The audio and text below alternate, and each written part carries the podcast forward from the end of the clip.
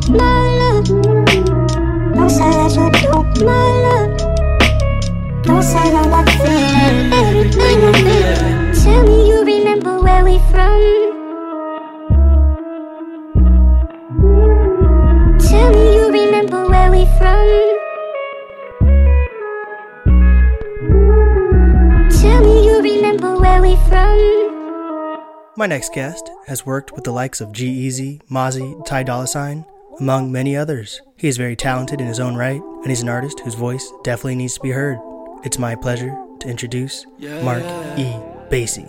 Baby, I can still feel your vibes now. If you wanna try, then I'll try now. Always going crazy till I pipe down. Then you pipe down, yeah. Sexually explicit. Like it when I'm deep down in the yeah. Make me never wanna finish. Make me never wanna finish it, yeah. Can I stay right here with you, yeah? I'ma stay right here with you, yeah. Can I stay right here with you, yeah? Can I stay, oh yeah, yeah. Woman, I can still feel the high now. First nine months, how we vibed out. Going rounds, cut the lights out, yeah. Welcome back, everyone. Today I'm with a very special guest, the one and only Mark E. Basie. I just wanted to point out I'm terrible at names. So when I when I reached out to you guys, I literally added a fucking E to like the Mark E. Basie interview. So it was EY. So I apologize for that. I'm aware my name is not uh it's not too easy. People mess it up often.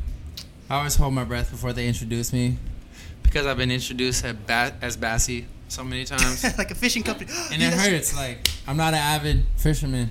It's Oh, just man. uh so you did it right. At least you pronounced it right. That means Yes. a lot. Thank you. Thank you. No, I I like to do a lot of research on all my guests. I watch a fuck ton of interviews, whether I like the interviews or not. And what I've noticed, it, it's we're gonna have to keep it short on this one too. But like all your interviews are like seven to twenty-two minutes long. I calculated exactly, and I have to say, literally, after like listening to all your interviews, I think you're literally like a really deep guy. But like the last interview you did with like Nick Cannon, Oh yeah. like I the did thing that. the things like I noticed, and I, this like the, it leads into a question.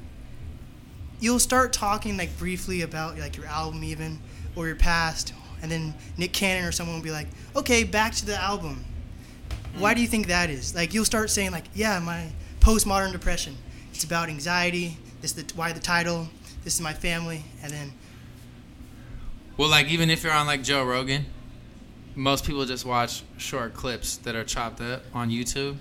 So I think as an interviewer, people try to find concise highlights and they almost like self edit even as the interview is going on um, to prevent people from dragging on and saying too much. And certain people, like if I was interviewing or if you were interviewing like Barack Obama or something, I would let him talk forever. I'd say, or you know, whatever, like a fucking president or a diplomat, you know. But uh, me myself, I would try to be concise and you speak my mind clearly and not uh, drag on too much. But that's what I try to like explain with all these interviews. Like I, I what I want for Seattle is because right now we don't have like a huge interview hotspot. No one comes here to make the rounds. Oh shit! I just released my new album. I need to go by Seattle.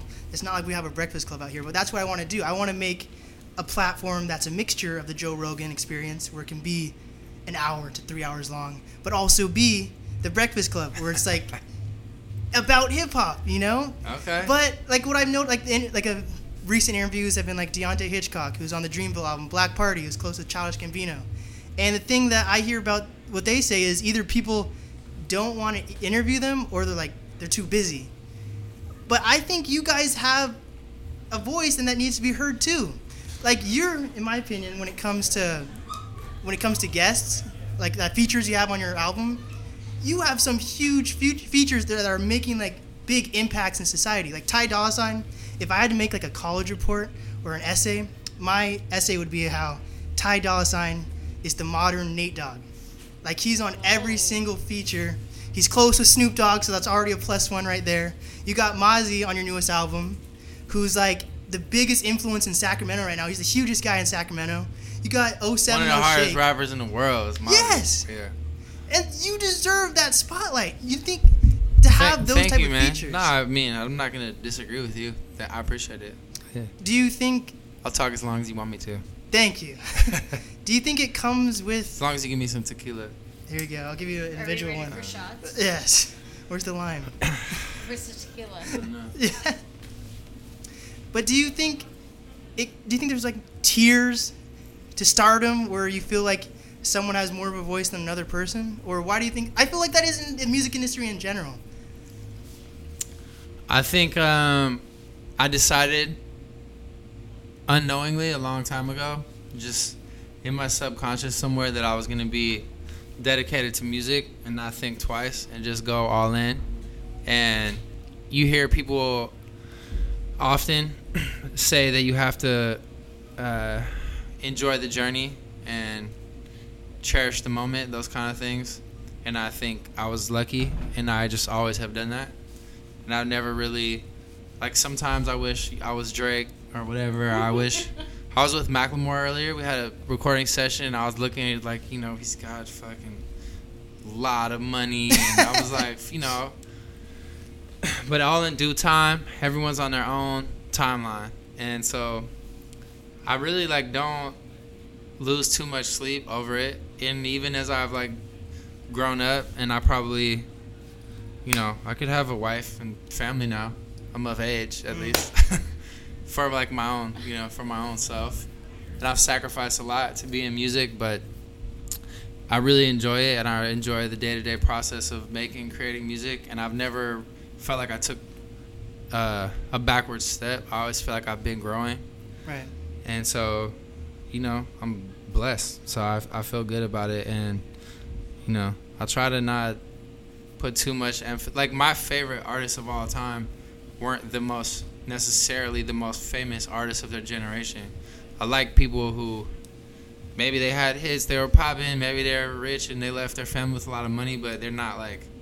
There's a lot of people that were number one in 1985 that no one gives a fuck about now.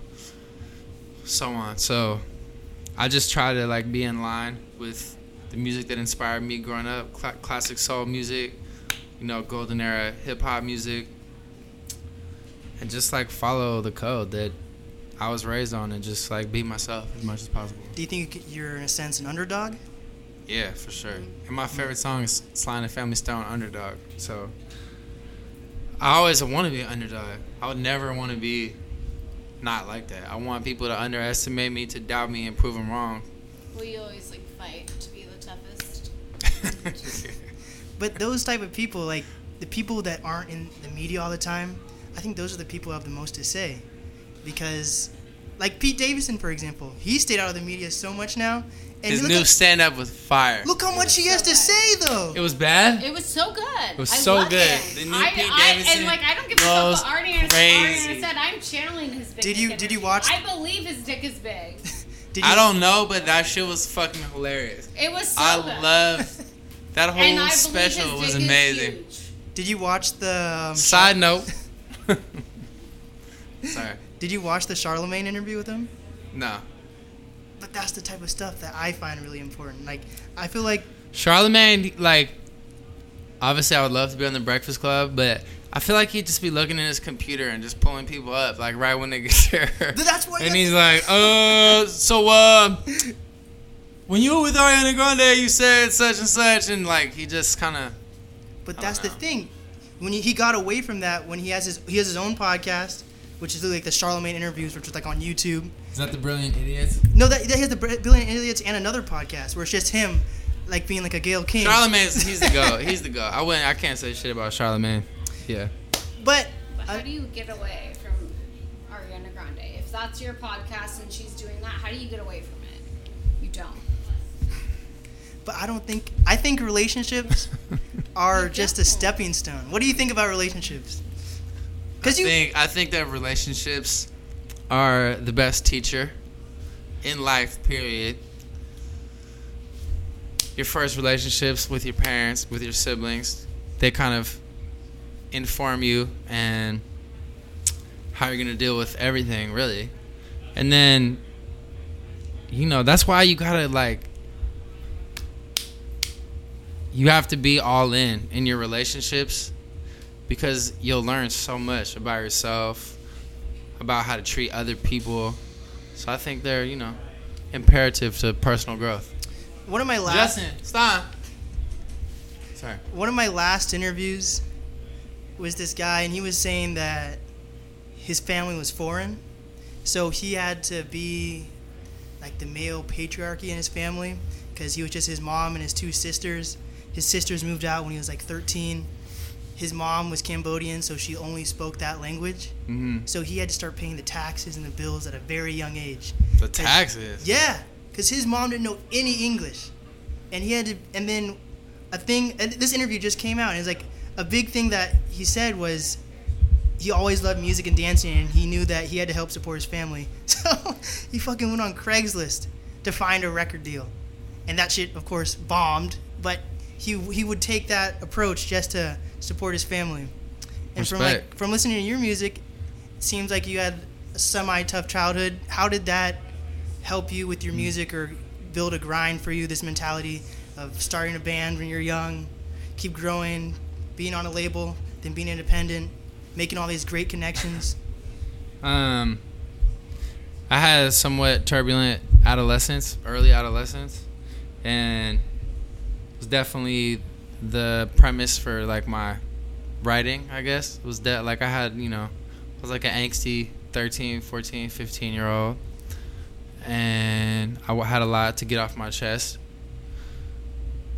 And I, you know, yeah, when I was little, I listened to music that made me feel like, oh, this is how you like channel that type of feeling.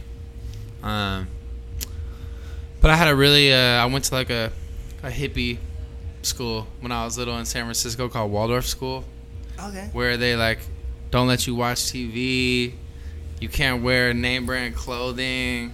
It's real like far, it's tripped out. And I went there, so I was, you know, around like, you don't even read till you're like in third grade. They teach you. They teach you how to knit, how to crochet, how to dance, how to play music. You good? The coronavirus. the cops are scary. she has hands Hold your breath right now. Where's the for mask? It's fine. This is how you know if you have coronavirus. She doesn't have. Dude, I think your eyes are bleeding. Yeah, Oh my god. I'm just kidding. I'm Let her live. Okay. Okay. So, Back- anyways, yeah. So, you know, I had I had some uh, some interesting things happen to me at that time, and it like, yeah, it made me who I am, and it made me comfortable with uh, because I went to the school, combined with the things that happened. It was like I already had a built-in way to channel these emotions and if I didn't have that, I would probably be a huge dickhead at this point in my life. And I don't know how, you know, I really don't know. I feel like there's been a couple times when I was like, should I be like just a fucking asshole to the world? But because I had that training to learn how to be sensitive and vulnerable and not be too afraid of that. I was also raised by mostly all women. Um, yeah, so it, it kind of helped me. Like, I'm still, you know, I'm an asshole, sure, but I have a soft side that I'm not afraid of, and I know how to at least be myself Right. artistically. So, Do you think you deliberately choose more upbeat beats and then try to put messages into the upbeat beats? Do you think some artists say they try to mask like their feelings with using an upbeat type sound? uh, well, I'm not like the new wave is really like on their emo hype. Right. I wasn't into that way back in the you know when I was like 18. I wasn't into it. I'm not like no shade. I love like great great artists are always great artists, but just like following the wave of like I'm fucking you know crank my auto tune and give me a trap beat and talk about how sad I am. Like unless it actually resonates with me, I'm not checking for that. So Right. I don't like deliberately. I just make music that is in line with what inspires me already and what I was raised on and what you know. I think I've developed my own sound almost at this point, and it's not. It's like soulful melodies, you know, pop chord progressions, and I still my shit has to knock. So For sure. You're I, I respect the artists that make a sound that represents them. Like when you hear this beat, it represents them.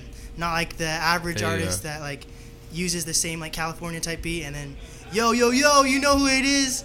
Like you make the sound part of your voice. Thank when you, it comes to like your album like you, you you switch between having reverb, and auto tune versus just your raw vocals. Like your album's a roller coaster. thank you. I tried. That was deliberate. Yes. Mm-hmm. and I don't. This is just what Wikipedia said, but it said that you started roughly around 2007. And That's that, a fact. That's a great time to start music, though. So you've been like the peak 2007, 2005 era. I was like, then- I was doing music before the internet almost. like, nobody, like, even before, not before MySpace, but like before YouTube and Instagram, I was in a band. And like, you had to go to like open mics.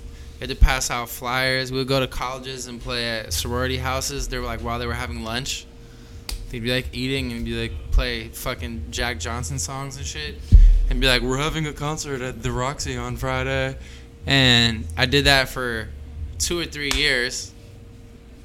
No one ever came, and then literally one day, my band had a show.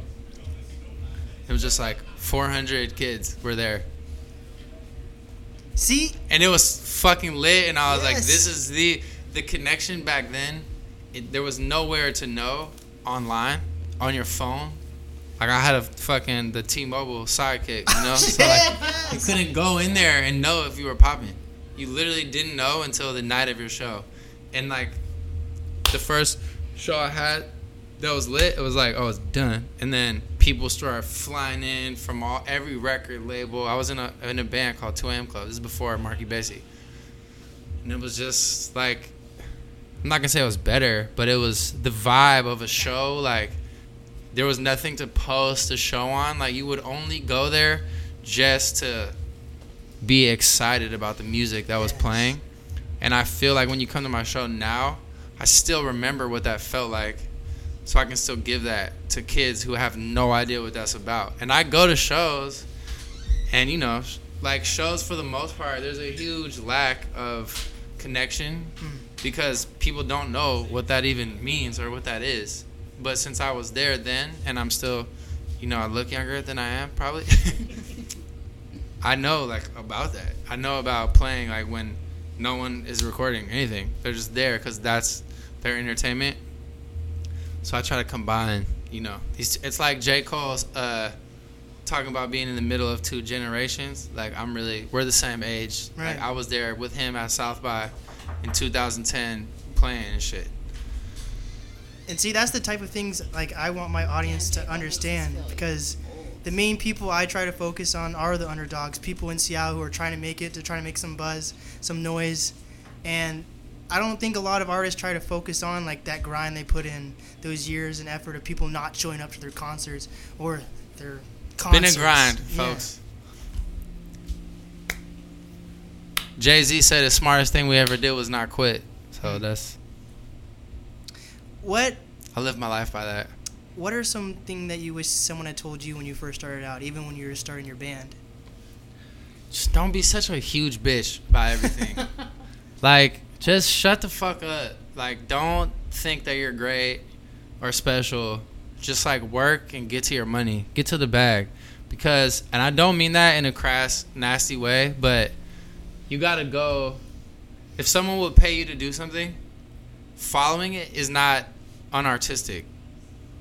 Like, all the best artists, Beethoven, Picasso, Stanley Kubrick, to get Stanley oh Tupac, whoever they get to the back. Like Yes. I'm me.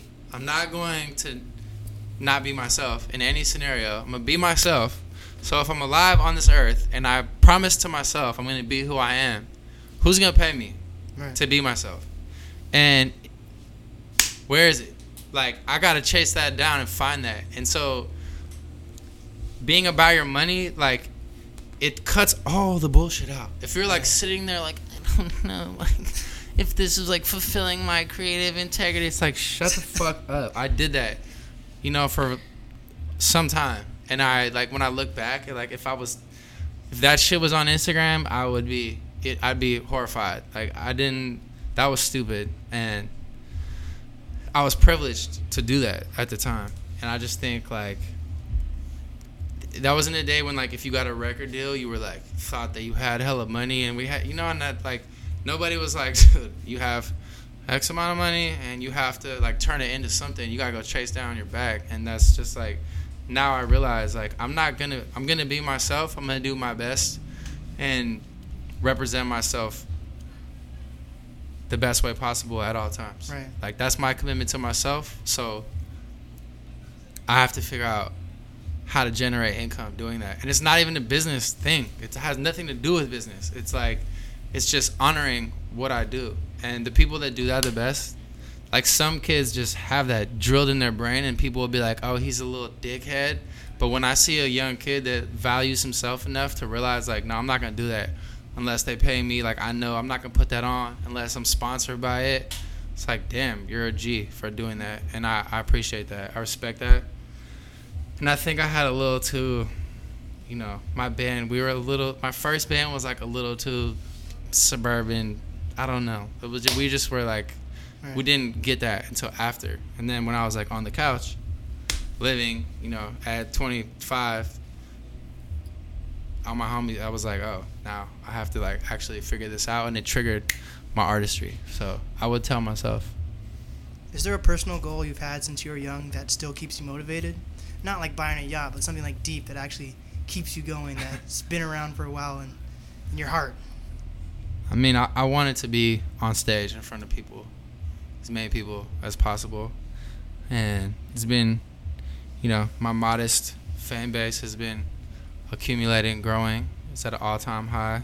And I think we've got, you know, another year or two of like growth and who knows what'll happen. But I definitely always wanted to be on stage. I wanted to be heard, I guess. Is social media important to you? Mm, I mean, it's important. Like, I want to be. I want people to hear me, so I, I want my social media to be popular. But in and of itself, like my Twitter got hacked and people were writing like crazy shit about shit. like my dick and like all this wild shit, and I reposted Pete is bigger than yours. Yeah. but I reposted it because like I don't actually. It doesn't like affect me Right. in my real life. Like kid, like some kids, that's like a big deal. Like I've never looked at who's.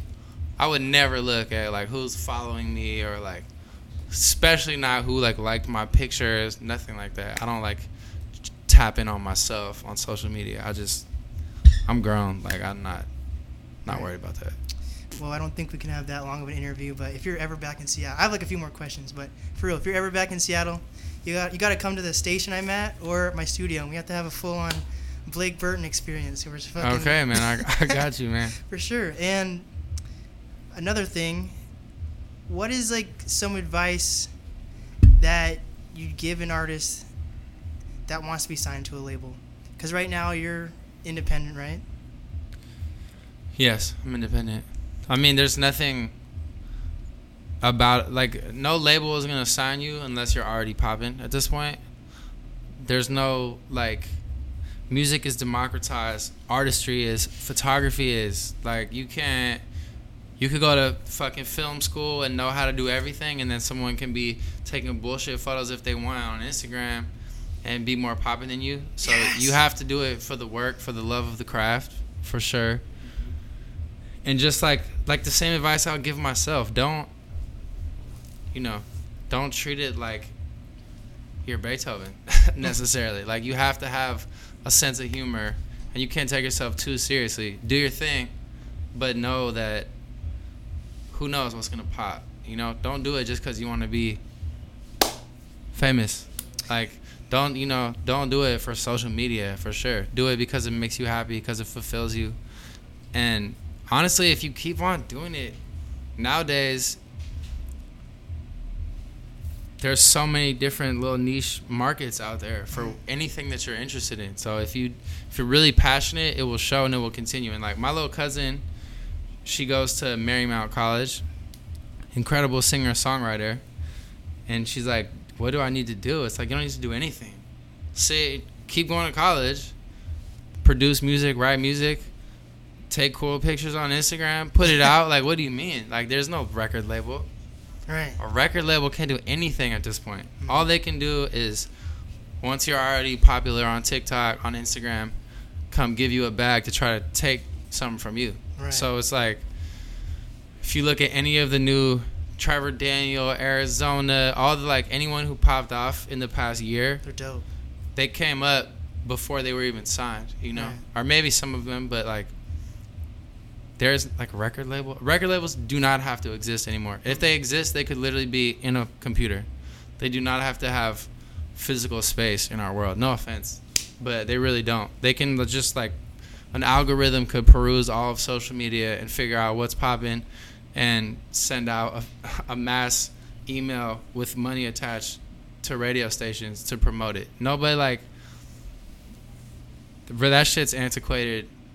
And like I don't even say that with Shade.